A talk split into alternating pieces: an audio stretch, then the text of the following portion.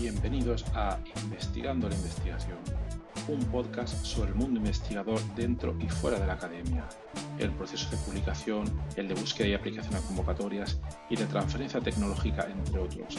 Además, entrevistaremos a sus creadores, quienes nos contarán cómo la llevan a cabo, viven y sienten.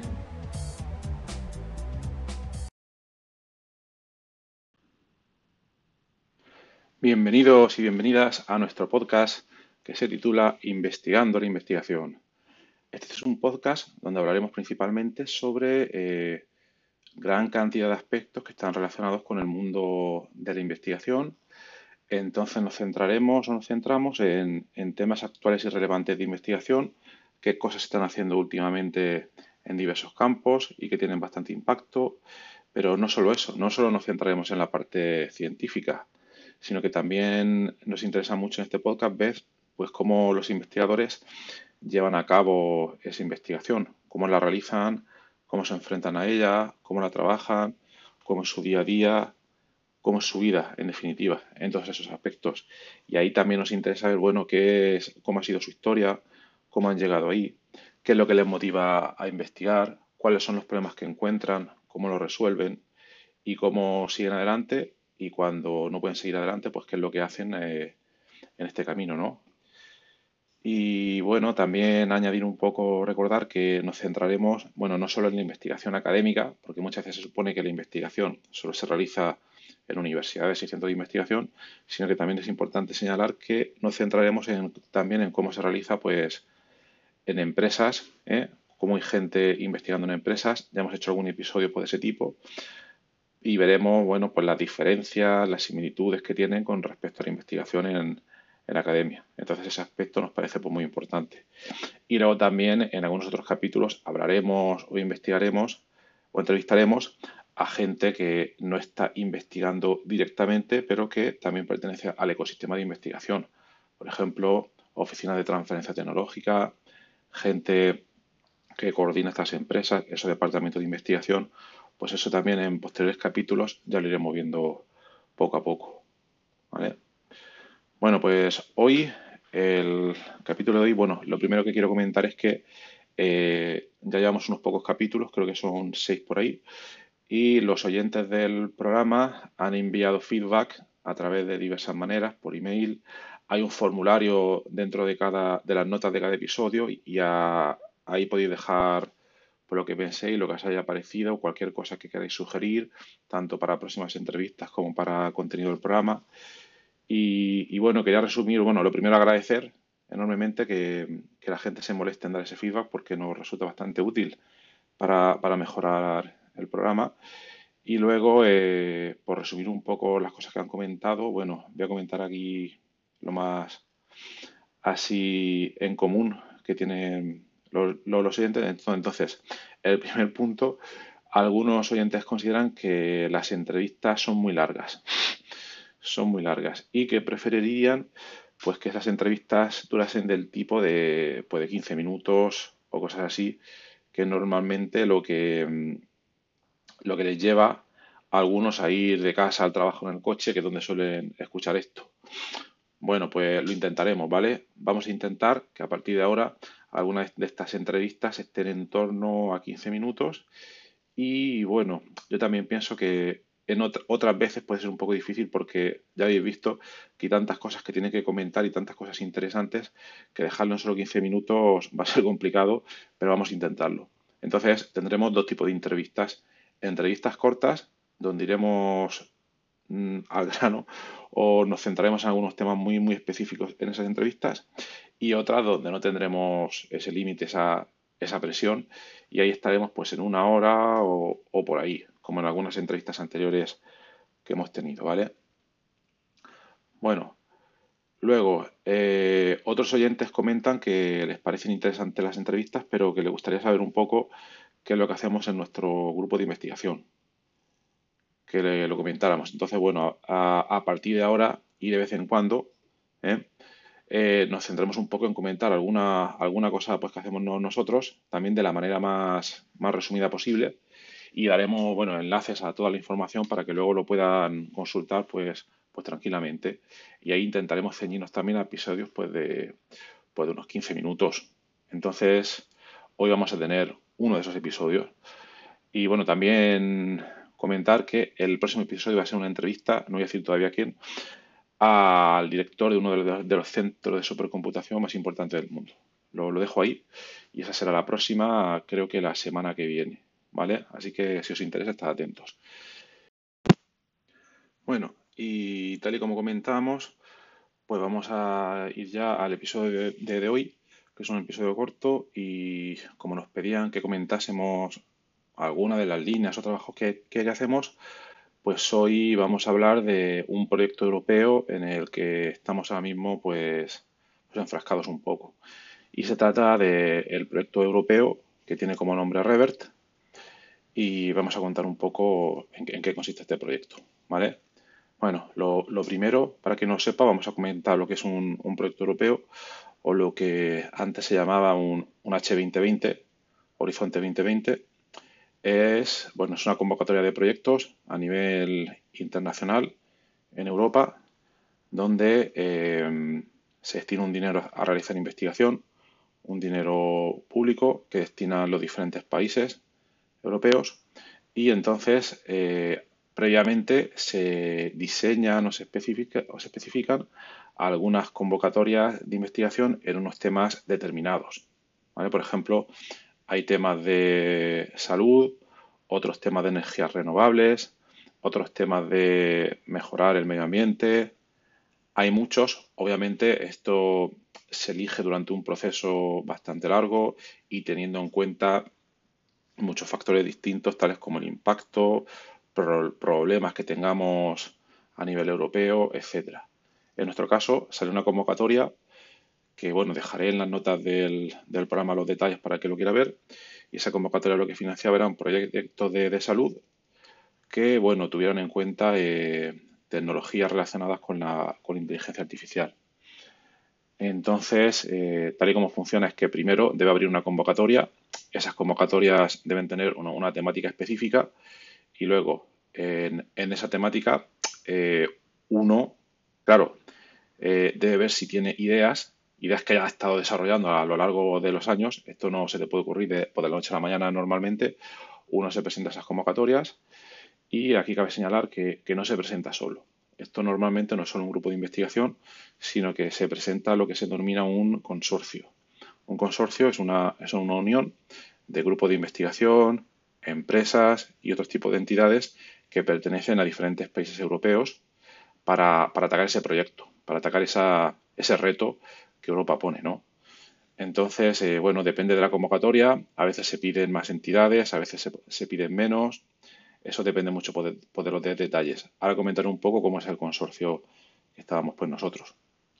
Y luego, bueno, durante un tiempo, que pueden ser meses, se prepara una, memoria de investigación, digamos, con una serie de, de documentación y antes de una fecha límite determinada, pues esa documentación, esas ideas, ese plan de ataque ante ese problema que plantea Europa se deposita en una infraestructura determinada y entonces ahí pues a, a esperar, a esperar a que expertos a nivel europeo evalúen el proyecto y digan si les convence, no les convence, etcétera. Y este tipo de evaluaciones pues suelen haber como que dos tipos. Una de ellas es en dos fases, donde en algunos casos lo que se hace es enviar una especie de resumen de unas 10 páginas y se evalúa relativamente pronto, cuestión de quizás un par de meses o tres meses. Eh, si a la Comisión Europea le interesa el proyecto, entonces ya te invitan a que envíes la versión extendida y larga del proyecto, que algunas veces puede superar con creces las 100 páginas y tener, bueno, todos los detalles que el proyecto pues requiere. Entonces ese fue uno, el caso en que participamos pues nosotros.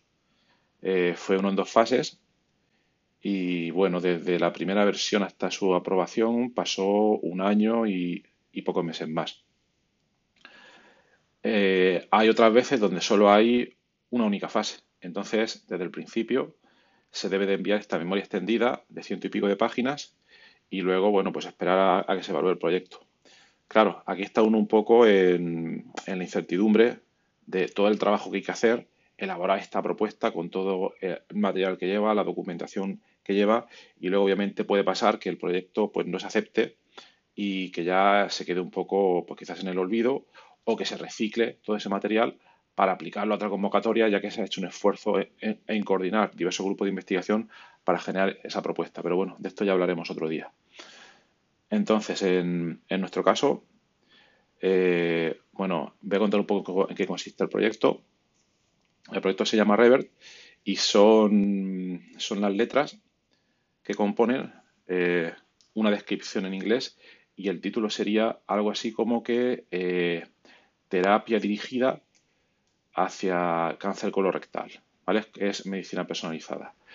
¿Y en qué consiste este proyecto? Bueno, eh, en cáncer colorectal con metástasis es un problema bastante, bastante grave y que, bueno, y que afecta a gran cantidad pues, de la población.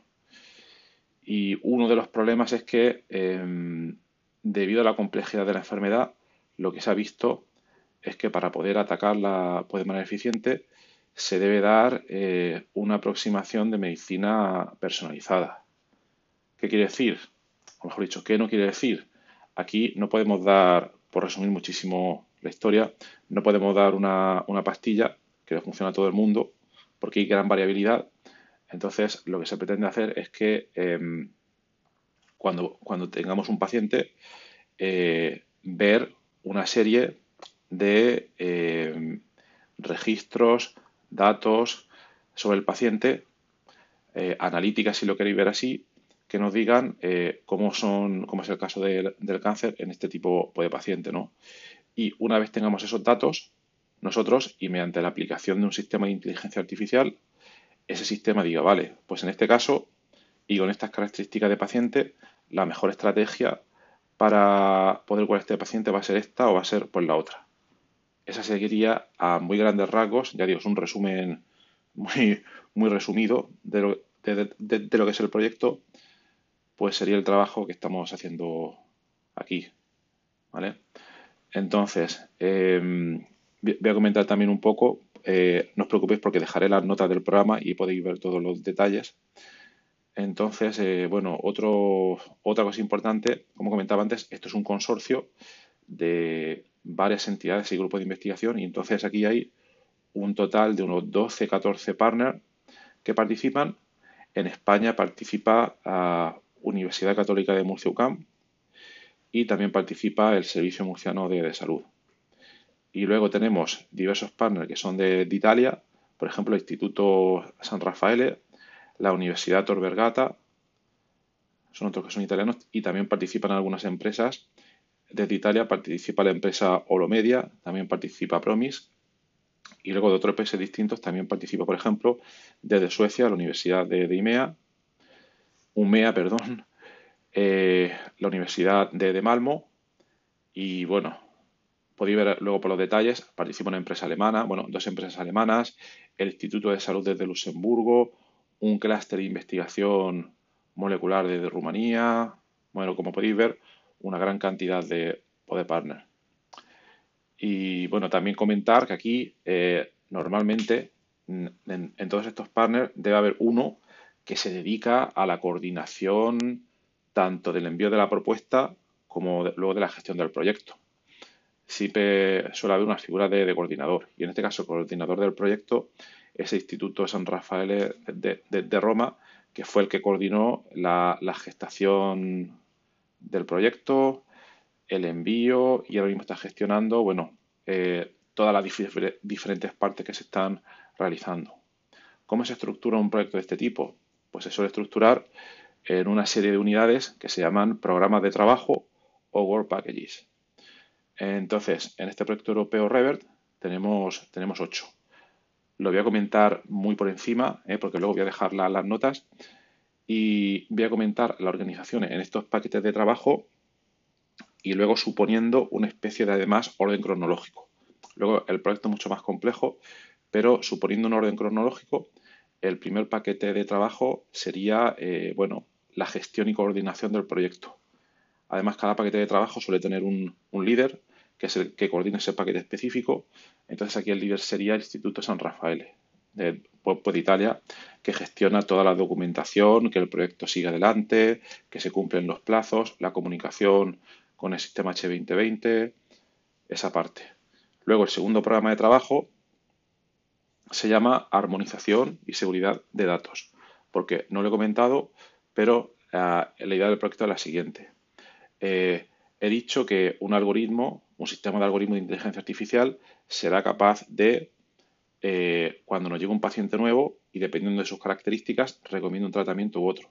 Pero ese algoritmo, ese sistema de algoritmos no va a salir de la nada. ¿vale? El objetivo es el siguiente. Un sistema de inteligencia artificial debe ser entrenado a partir de unos datos. Y esos datos, cuanto mayor cantidad de datos tengamos, mayor variabilidad tenga, más casos representen, pues eh, de una manera más fidedigna van a permitir entrenar el sistema de inteligencia artificial.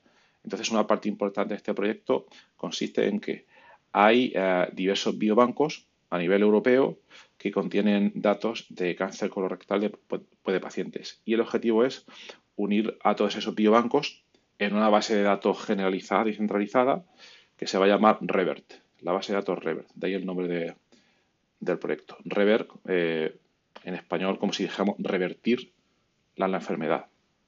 Entonces, esa base de datos, primero hay que crearla porque debe tener una serie de, de características de seguridad, cumplir con la legalidad europea, de organización, de preparación para ser procesada por algoritmos de Machine Learning, etcétera. Ese sería el paquete de trabajo 2. Y ahí también el líder es el Instituto San Rafael de Roma. Entonces, una vez esté creada esa base de datos, que ahora mismo es un trabajo que está en proceso, viene el paquete de trabajo 3, que básicamente sería el desarrollo de métodos de Machine Learning, inteligencia artificial, como lo queráis ya llamar, que al entrenarse en esos modelos, en esos datos, perdón, permita generar unos modelos eh, que permitan predecir de manera retrospectiva todos los datos que hay en la base de datos Rever. ese paquete de trabajo lo lidera la LAUCAM, lo estamos liderando no nosotros. Hay tres o cuatro partners que también están involucrados y ahora mismo la parte en, donde más nos estamos enfrentando para desarrollar esos modelos. Luego, el paquete de trabajo 4 sería eh, cómo, procesar eh, las muestras que, van a llegar al proyecto de, los diferentes pacientes, los pacientes que luego vengan a, continuación. Y ahí, pues claro, eh, es una fase más clínica y ahí están involucrados diferentes hospitales, biobancos. Aquí el líder sería el Instituto de Salud de, de Luxemburgo y se especifican las condiciones en las que se van a tratar pues, todas esas muestras. Luego, el paquete de trabajo número 5 se llama validación preclínica de los predictores de inteligencia artificial. Entonces, en este, en este paquete se vería si, eh, de la manera menos invasiva posible, si las predicciones que van a realizar eh, nuestros algoritmos de Machine Learning eh, antes de probarlos en pacientes eh, qué validez pueden tener, qué robustez tienen esas predicciones. Y este está liderado por la Universidad de Malmo, desde Suecia. Luego el paquete número 6 sería ya ver, aplicar todas estas predicciones a pacientes que tienen cáncer y ver cómo responden eh, a estas predicciones de los métodos de inteligencia artificial. Este paquete, claro, es el, más crítico y está coordinado por la Universidad de Vergata en Roma. Y luego el paquete 7 y el paquete 8, ah, he dicho que estoy dando un orden cronológico, pero es muy difícil más, mantenerlo así. El paquete 7 y el 8 eh, se realizan en paralelo durante todo el desarrollo del proyecto y el paquete 7 se llama diseminación de resultados. Y bueno, este paquete consiste en informar a toda la sociedad, como, bueno, como estoy haciendo yo ahora mismo, de en qué consiste el proyecto, cuál es su desarrollo y que llega a diferentes medios y a diferentes entidades que puedan estar interesadas en todos estos resultados. Y el 8 es de requerimientos éticos. En todo ensayo clínico hay una serie de requerimientos éticos que se tienen que, cumplir. Y, bueno, pues esa sería un poco la estructura en los ocho programas de trabajo que tendría nuestro proyecto Rever. Ya he comentado un poco la, idea general del, proyecto, eh, quienes participan, los paquetes de trabajo. Y luego, bueno, por detallar un poco, en, la parte que nos toca a nosotros, que hemos comentado que es el paquete de trabajo número 3, desarrollo de métodos de inteligencia artificial, aquí hay una cosa, hay una cosa nueva que es lo que nos pide Europa, y es que eh, los métodos de inteligencia artificial sean, hay diversos términos que se emplean, pero que sean interpretables o explicables. ¿Qué quiere decir todo esto? Pues lo siguiente, nosotros podemos tener un método de inteligencia artificial que sea capaz de predecir muy bien cómo puede evolucionar un paciente, pero normalmente estos métodos son cajas negras cuando trabajamos, por ejemplo, con una red neuronal. Entonces, lo que nos pide Europa y lo que nos piden los, médicos para la parte clínica es que ese algoritmo además sea capaz de explicar por qué, ¿eh? por qué ha tomado esa serie de, uh, por qué ha realizado así esas predicciones. ¿vale? Eso es lo que realmente interesa, para que luego nosotros podamos extraer una serie de, de momento vamos a decir reglas, aunque no sea la, la, palabra más correcta del todo, nosotros saquemos esas reglas, se las podemos dar a los médicos, que son los que van a administrar todos estos tratamientos a los pacientes, y que ellos también puedan sopesar qué sentido tiene, qué validez, y puedan derivar a su mismo tiempo otras. Entonces ahí estamos hablando de, eh, en inglés sería Interpretable Machine Learning, eh, cómo interpretar todas las predicciones que hacen los sistemas de inteligencia artificial.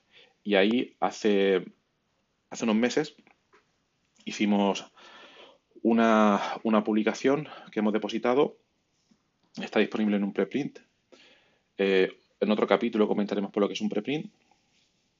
Y ahí hemos detallado un poco, hemos pretendido hacer una, revisión exhaustiva de lo que eh, se ha hecho hasta ahora en el contexto de, bueno, de la investigación biomédica, en cáncer, en aplicaciones médicas, en cuanto a utilizar método de inteligencia artificial y esas predicciones dar una interpretabilidad. ¿vale?